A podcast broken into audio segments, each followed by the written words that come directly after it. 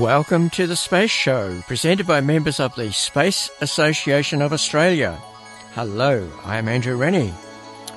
On this evening's The Space Show, Planet Earth. But first, let's hear about something that's going to happen next Wednesday. On November 1st, 2023, NASA's Lucy spacecraft will fly by a small main belt asteroid named Dinkinesh. This flyby was added to Lucy's list of targets in January 2023. There will now be 10 asteroids that the Lucy mission will explore on its record breaking tour. Dinkinesh will be the smallest main belt asteroid to have ever been well imaged by a spacecraft, registering at only about a half mile in size. The primary purpose of this encounter is to test the spacecraft's terminal tracking system, which will keep Lucy's instruments pointing at the asteroid as it flies by at 10,000 miles per hour. This test may prove crucial to the overall success of the mission. Even with the best Earth based observations of these distant objects, there will still be some uncertainty about precisely where each target will be as Lucy approaches it. During its journey, Lucy will utilize its L'LORRI instrument for optical navigation to improve that knowledge. But uncertainties as large as 100 miles may still remain. If nothing was done, the science instruments could completely miss the asteroid during the closest approach. It's for this reason that Lucy uses the terminal tracking system to image the Trojan targets in the final hours of an approach and to autonomously update the spacecraft's onboard knowledge of the location of the asteroid in space. This, in turn, allows the instruments to aim with precision, which will facilitate better imaging and measurement of these small bodies. The Dinkinesh asteroid presents the perfect opportunity to test this system. The geometry of this encounter, particularly the angle that the spacecraft approaches the asteroid relative to the Sun, is very similar to the mission's planned Trojan asteroid encounters. This allows NASA to essentially carry out a dress rehearsal under similar conditions well in advance of the spacecraft's main scientific targets. It's also a full year and a half earlier than the already planned Donald Johanson asteroid encounter, which will serve as a more intricate and complex test of the spacecraft systems and instruments. And since Dinkinesh is much smaller than any of the Trojan asteroids that Lucy will be collecting data on, this test is meant to challenge the terminal tracking system's capabilities it's likely that the system will lock onto Dinkinesh for only a few minutes before closest approach, compared to the hour or more it will have for the Trojan targets. So, no matter the end result, this flyby will provide Lucy's science team and flight engineers with important insights into how the tracking system can function. After the encounter with Dinkinesh, Lucy's orbit around the Sun will bring it back towards Earth for its second gravity assist in December 2024. That assist will send the spacecraft off to meet its main objectives among the Trojan asteroids.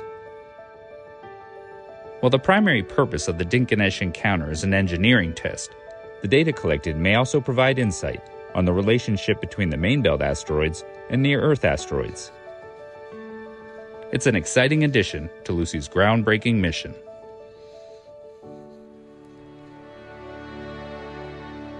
And that's Lucy, one of the many, many missions that we are following here on the Space Show. Earth below us, drifting, falling, floating, weightless, calling, calling home. We continue season four of our Planet Earth series, in which we look at how space technology is helping us understand our home planet. This is episode 56.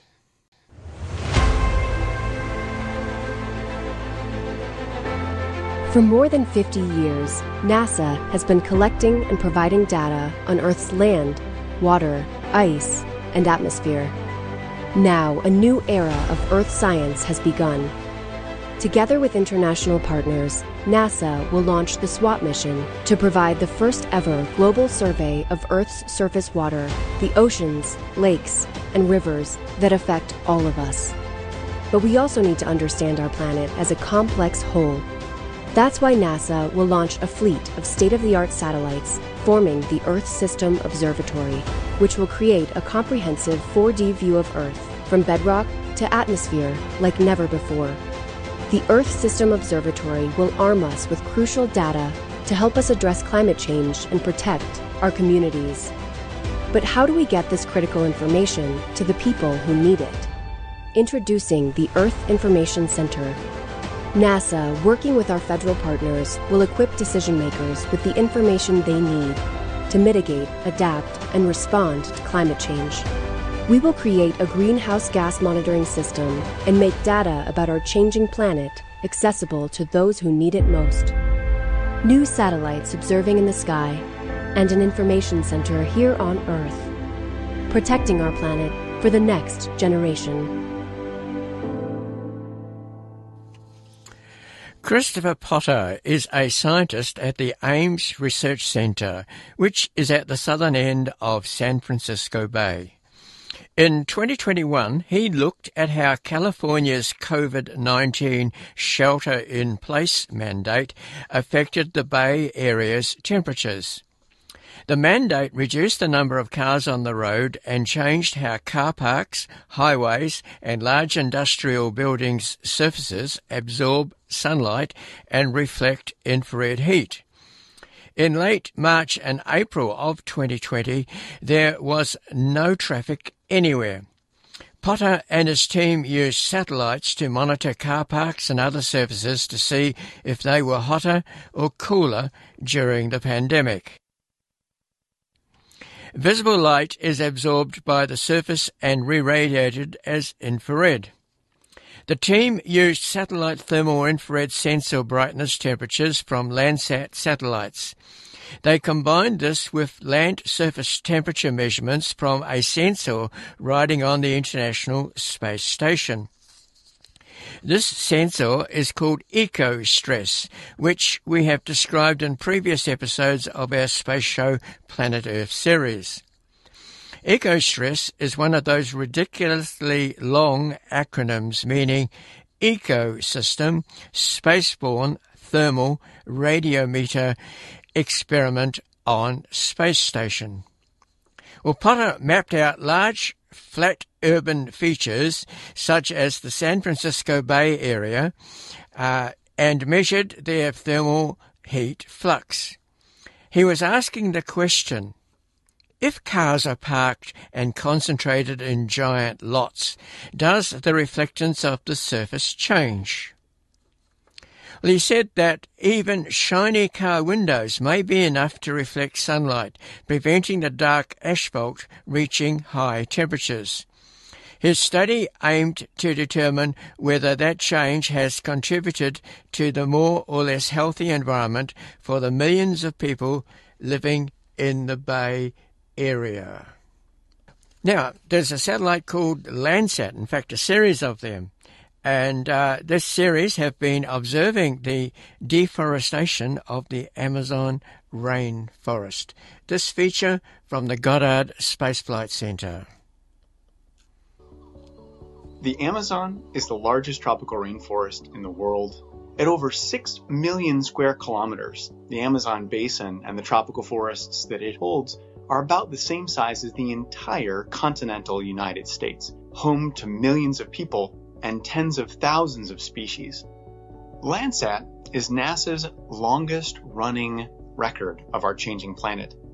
Data have been taken from Landsat satellites since 1972, and that allows us to go back in time over several very important decades. The Landsat archive is perfectly timed to capture many different waves of colonization across the Amazon.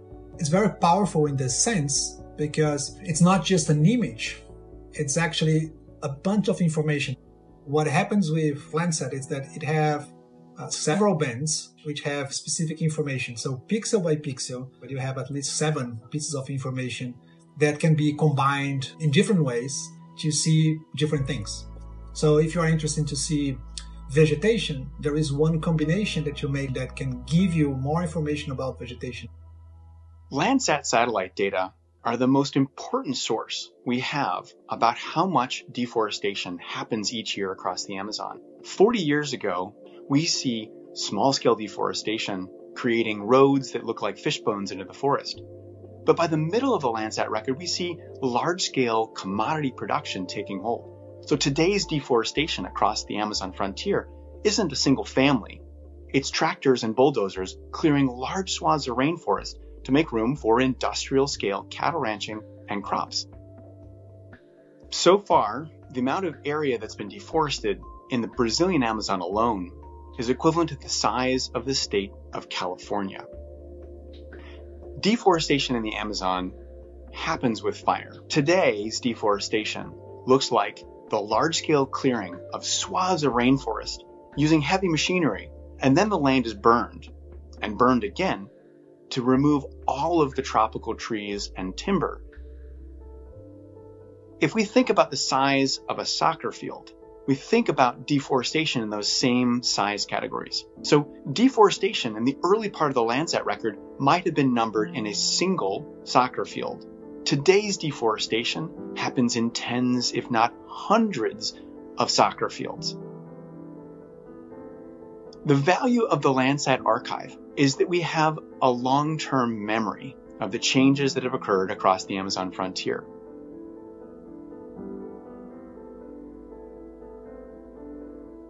And the MapBiomas record of land cover across the Amazon is an excellent example.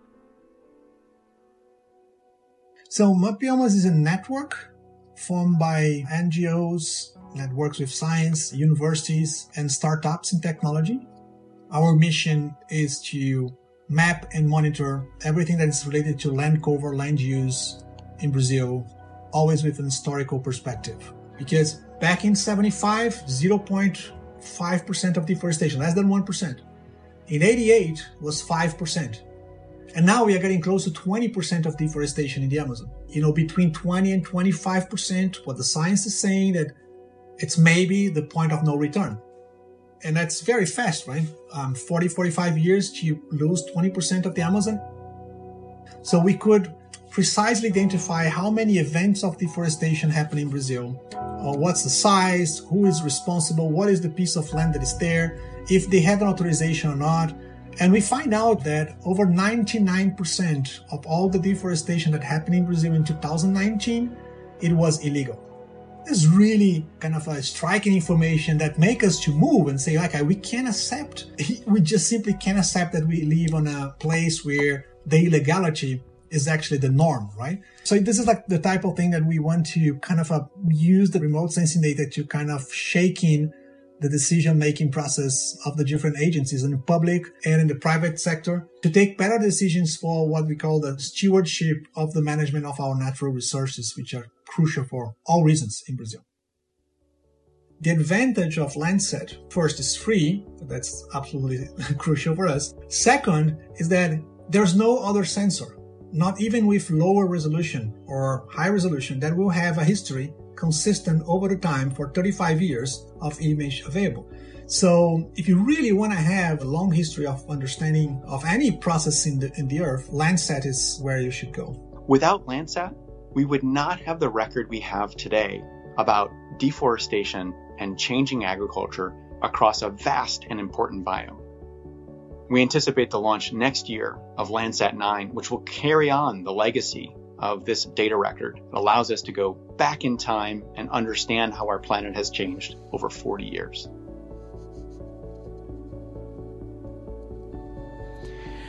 And that uh, new satellite, Landsat 9, is now in orbit. Now, EMIT was an or is an instrument that was launched to the International Space Station on July the 14th last year aboard the CRS-25 spacecraft. Over the following two weeks, it was installed on the space station's Express Logistics Carrier 1, tested, then powered on. The first imaging spectroscopy measurements were acquired on July the 28th last year.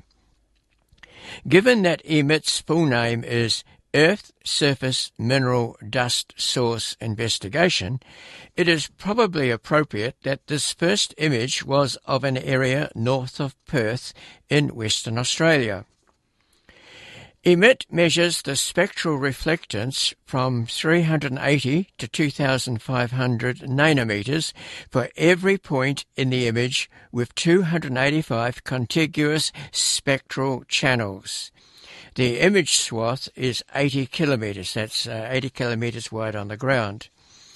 The measurement performance and area coverage requirements for EMIT are optimized to accurately map the surface mineralogy of Earth's arid land dust source regions. It supports atmospheric correction and screening for confounding factors such as clouds and heavy aerosols. Now, why, you may well ask, would we want to measure mineral dust? Well, mineral dust lofted into the atmosphere from arid land regions plays an important role in the Earth system. It affects a lot of things. For example, direct and indirect aerosol radiative forcing, atmospheric chemistry, cryosphere melt, that's ice, uh, surface hydrology, the biogeochemistry of ocean and terrestrial ecosystems. And dust also poses a hazard to humans.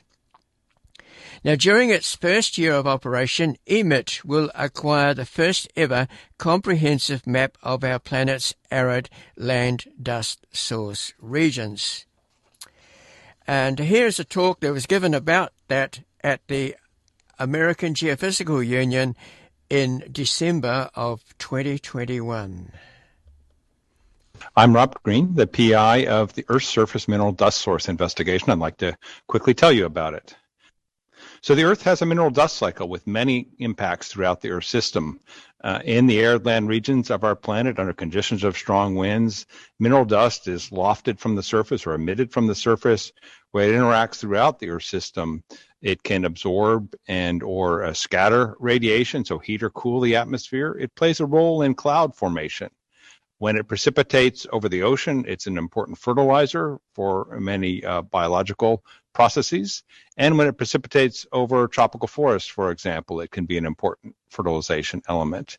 In addition, uh, when it lands on snow, it, it plays a significant role in accelerating the melt of snow in particularly in the mid-latitude regions.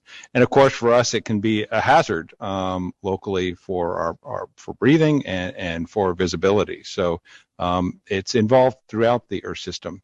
Currently, uh, knowledge of the dust source mineral composition is very poor, and we need to improve that to understand the current, better understand the current impacts of mineral dust in this cycle and its potential future impacts. We're going to use with EMIT, NASA invented technology called imaging spectroscopy, where we measure a spectrum for every point in an image, a line moving across the surface of the Earth um, through a telescope into a spectrometer onto a detector array, and then for each column in that detector array, we measure the spectrum or the fingerprint of the surface of the Earth.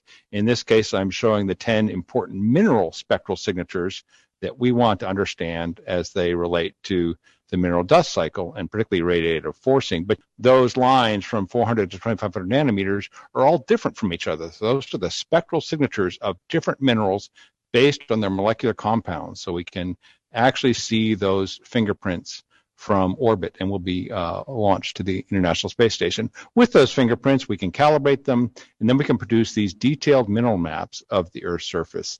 And uh, this is the instrument we're building and we'll be launching in 2022. Interesting, the first imaging spectrometer was uh, built by NASA a number of years ago, and I've shown just a picture for reference there. So I'm very excited to report. Well, it's been challenging building an instrument with COVID. None of us expected to have to do that, and there's a lot of hands-on work in doing that. Um, we're very far along. We've, we built a very much state-of-the-art instrument, optically fast, f1.8, to convey those photons, give us high signal noise, high accuracy of the minerals. I'm showing the optical bench that's now been assembled and and been through launch simulation, um, and it was very well aligned. In fact, it's exceptionally well aligned, uh, better than any previous spectrometer that I'm aware of. The electronics are ready. We're going to bring those pieces together um, onto the uh, platform that's mounted to the ISS, telescope on top, electronics, it's sort of a sandwich, and then the uh, platform that's mounted to the International Space Station on the bottom. And so we're we're very uh, far along and expect to complete this instrument in February and launch on the, the 1st of May 2022. Um, our destination is the International Space Station. Um, it has an ideal orbit. It goes over the arid land regions of the Earth um, multiple times over the course of a year. So we'll get multiple samples to see the surface, uh, avoid issues if there are clouds. Though mostly we're working in arid land regions, and or if there are severe dust clouds, we want to see the surface for our science. Um, and uh, as I said, we're planned to launch on SpaceX Crew Resupply number 25. And I want to mention that all the measurements from EMIT will be available uh, to the public uh, at the Land Processes Archive. Uh, so this is a summary. Uh, again, uh, EMIT is focused to close our gap in understanding of mineral dust heating or cooling of the Earth now and in the future. Those are our science objectives. We're looking at mineral dust in the source regions to understand how that mineral dust, when it's lofted into the atmosphere, interacts with the Earth system. I'm showing in the center here the regions we will measure, which are the arid land regions of planet Earth, which fall very nicely below the ISS. Then we're using very advanced imaging spectroscopy to measure full spectral signatures of the surface of the Earth. And we'll do this for the arid land regions of the Earth, and we'll go from a situation now where there are about 5,000 measurements constraining Earth system models to a billion direct measurements made by EMIT. That's a very nice improvement. We will be using these measurements in conjunction with very advanced Earth system models that can take those initialized conditions of the surface mineralogy and project how they're interacting with their system today and how they may interact in the future under various climate scenarios. And those relate to our two science objectives. I did want to also highlight there, will be additional value from the spectra that we will measure uh, for geology and resources, biodiversity and ecosystems, agriculture, fire fuels, hazards, surface plastics, mid-latitude snow and ice impacts, um, algal blooms, and even methane and CO2. All these molecules or molecules related with these elements are captured in the EMIT spectral range. While we're focused on our science objectives and we'll achieve those, we hope our data sets can, can support NASA and others to investigate these other areas uh, of research and applications. And as Karen said, for ap- actionable information. So thank you very much. You're listening to 88.3 Southern FM, the sounds of the Bayside. This is planet Earth. You're looking at planet Earth. Ba, ba, ba, ba, ba, ba, ba. This is planet Earth. Nicole Stott is one of the, well, just over, I think it's over 600 people who have seen our planet from outside our atmosphere. And one of the things that Nicole saw on her uh, one of her missions is thunderstorms. There is not anything on one side of the planet that's not affecting the other side. One of the most impressive things was watching storm activity moving around the planet. And I remember growing up in Florida and thinking when there was a thunderstorm, because we'd get a lot of them, okay, there's that storm, and once it was gone, it was gone. Didn't occur to me that it was going somewhere else or had been somewhere else before it got to me. And you cannot deny that. When you look at a thunderstorm from space, it's like watching neurons firing in a brain. You know, these tentacles of light that are just connecting and traveling. Yeah, it might be starting over Florida, but it's like moving across the ocean to Africa as far as you can see. I mean, I remember floating there just thinking about, oh my gosh, everything is connected. Seeing it that way, it seems alive. And I just remember being in awe of that. The perspective is one of unity, of realizing that it is one planet. You know, 250 miles is really not that far in the grand scheme of things. But it seems far when you're in space on the space station or on the space shuttle. And I think the perspective is like a reality check of seeing this thing you thought you knew in a whole new way and realizing that my gosh, that is a planet and I am farther away from it than I ever likely will be and I feel like more a part of everyone, everything that's down there than I had when I was right in the middle of it. That was Nicole Stott. Now, the RV Calypso was an oceanographic research vessel leased to Jacques Cousteau. In 1975, John Denver wrote the hit song Calypso, which peaked at number seven in the Australian hit parade and number five in New Zealand.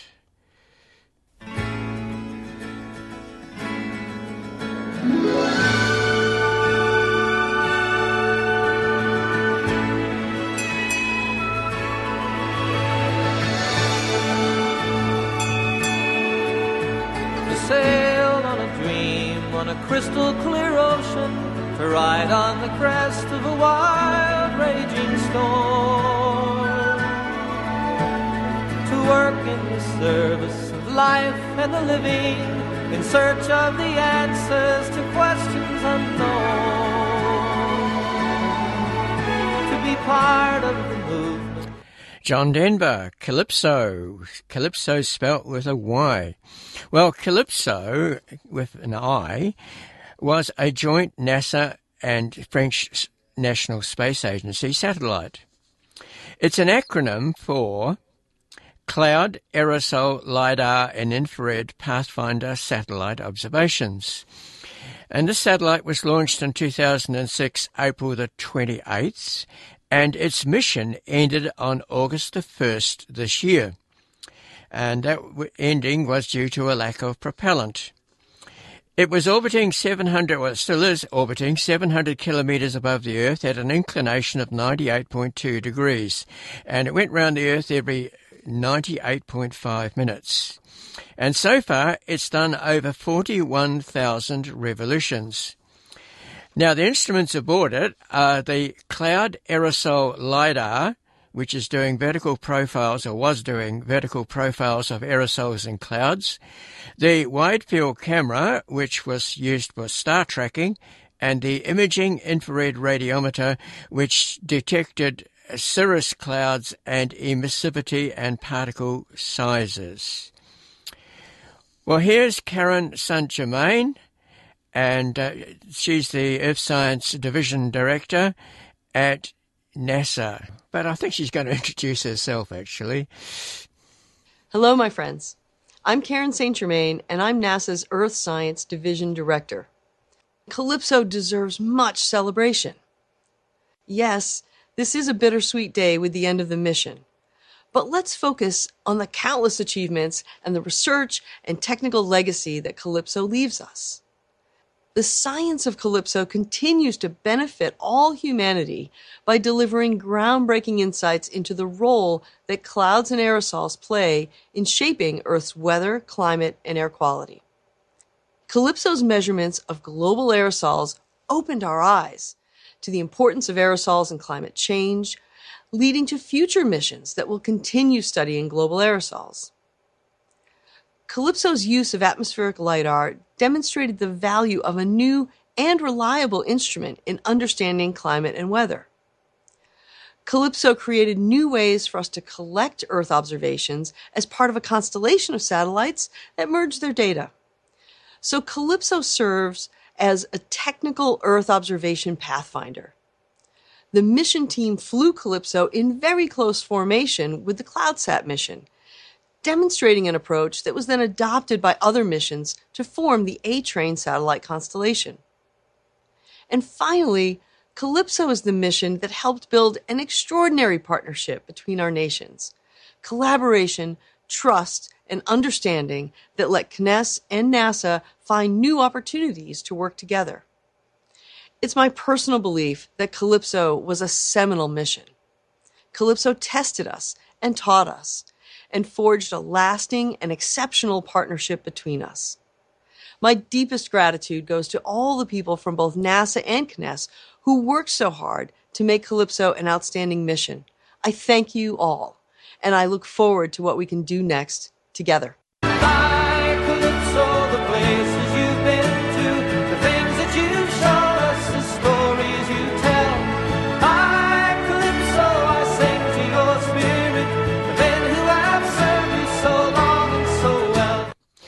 for over a century, mariners have reported an eerily beautiful phenomena they called Milky Sea.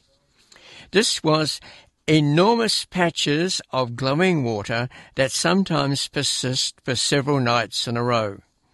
Now, these patches defied scientific investigation because they were impossible to predict and short lasting.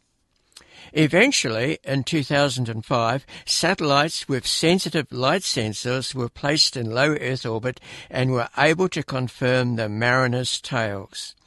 16 years on and enough satellite data has been collected to reveal the phenomenon in detail. These patches can be larger than 100,000 square kilometres. The satellites involved are Suomi NPP and NOAA 20. Between 2012 and this year, researchers analysing the satellite data found 12 instances of Milky Sea. Now, some unknown organism is thought to cause the glow, but until a ship samples the water, the exact cause will remain unknown. With satellites to guide them, marine research vessels may be able to be in the right place at the right time. Planet Earth is blue.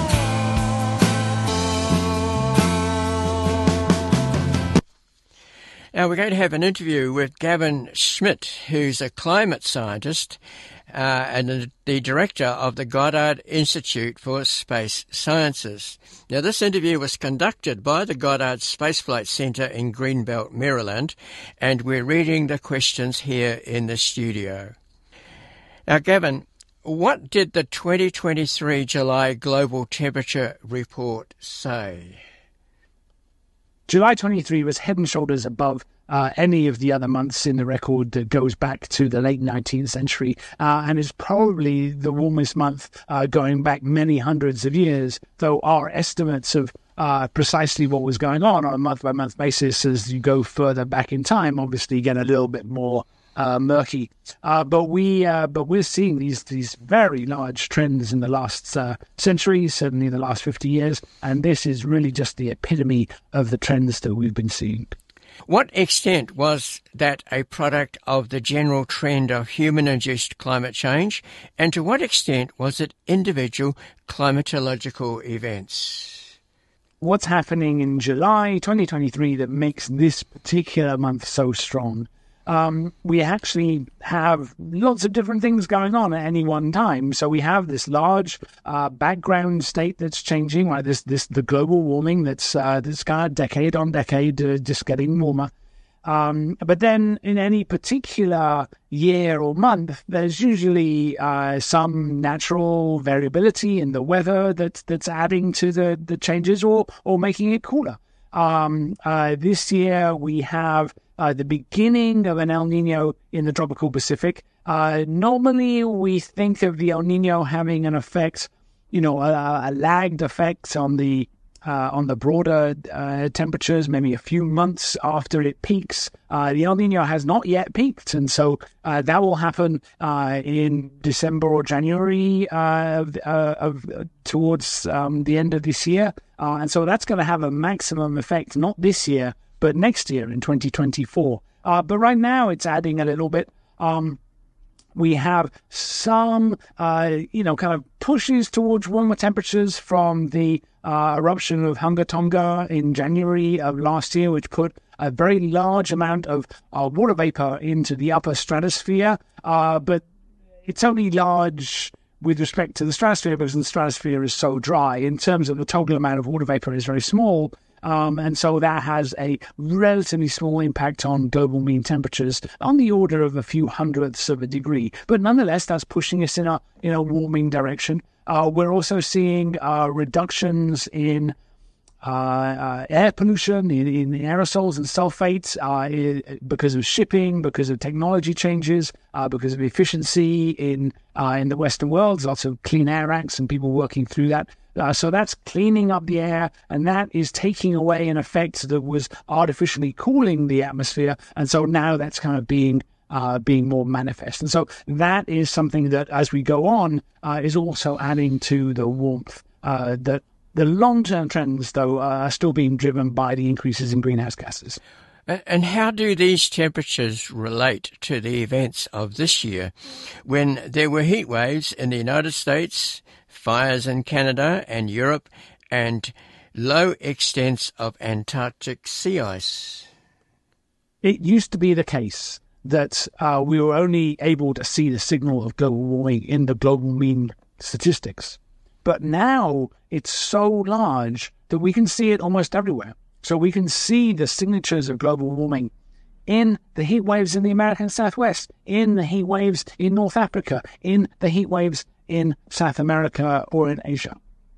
Uh, all of these things now have become more likely and more likely to be more intense because of that background global warming signal. The change in the North Atlantic has become much more likely because of that background global warming signal. And so now we don't need to just look at the global mean. We can look at local regional changes and we can see the signal of those long term trends. It's not hidden by the noise, by the weather variability. We can see it clearly.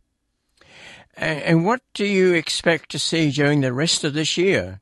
Uh, for example, does this mean that we'll see the warmest year on record? So this peak warmth uh, this summer, and uh, that will continue, uh, I think, mostly for the rest of the year, um, makes it quite likely that we will see 2023 as the warmest year. It's not completely certain; depends a little bit on how the weather plays out uh, for the rest of the year. Um, but as that El Nino is building, um, it will start to be, uh, you know, it'll be quite a serious event uh, by the end of the year, and that will affect temperatures into the spring and and uh, and summer of uh, 2024, and it will almost certainly lead to 2024 being the warmest year on record, and will likely.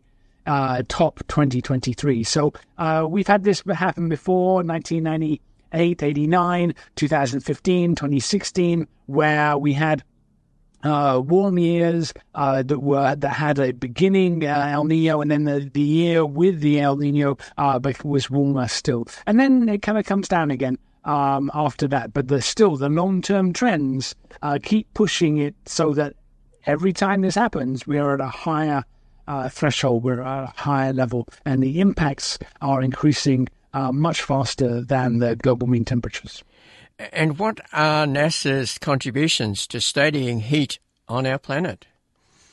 NASA has as its one of its main missions is to look at the Earth um, and to study the Earth as a planet. And we use as much information as we can bring to bear on the question. We have satellites that are tracking water vapor, um, uh, aerosols, uh, temperatures, uh, clouds, ozone, uh, windiness. Um, and then we match that with analyses of data on the ground. And so all of those things uh, add up to give us a more complete picture of what's going on. And then we work uh, by building models, by building simulations, by doing the attributional work. You know, why are things changing the way they are changing? Um, and that involves piecing together all of the different fingerprints that we're seeing from the stratosphere to the to the surface to the ocean, from the tropics to the poles, um, and, uh, and and trying to fit, piece it all together. Uh, we monitor the sun, we monitor the volcanoes, we monitor the temperatures, we monitor the greenhouse gases.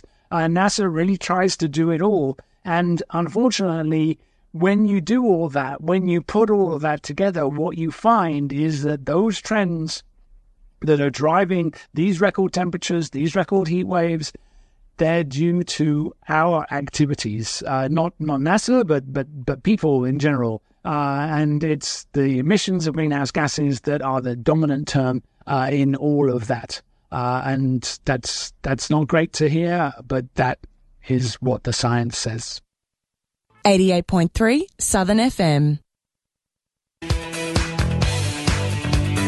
This planet Earth. You're looking at planet Earth. Ba, ba, ba, ba, ba, ba,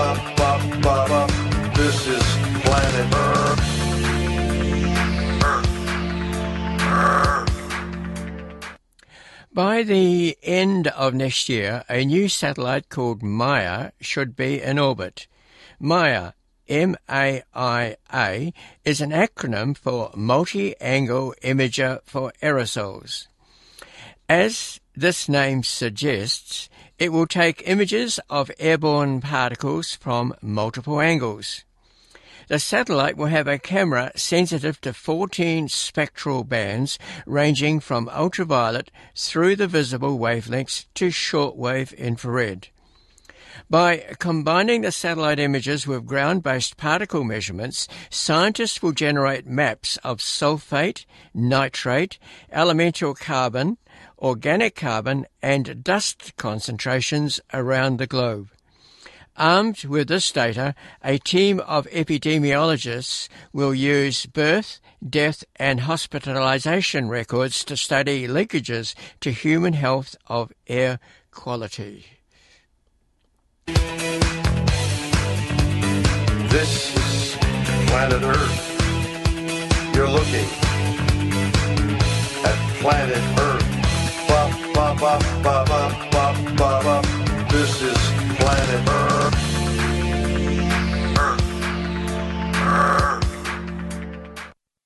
NASA has selected the Polarized Submillimeter Ice Cloud Radiometer as the winning proposal for the Earth Venture Instrument 6 Announcement of Opportunity.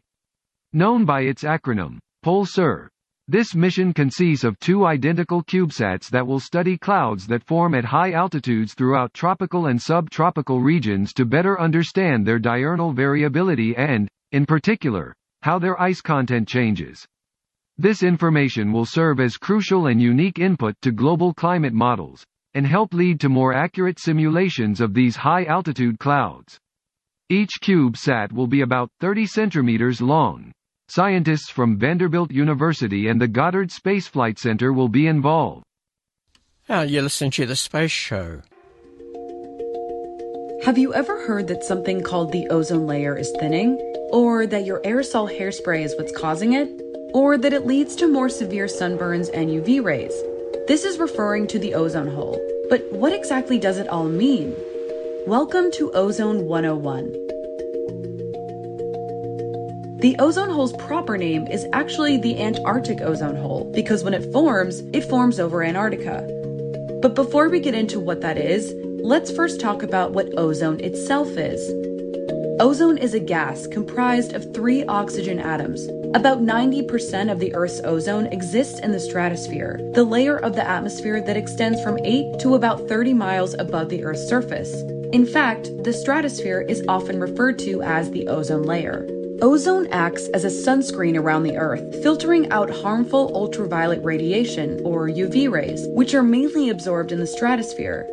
Without an ozone layer, UV radiation would sterilize the Earth.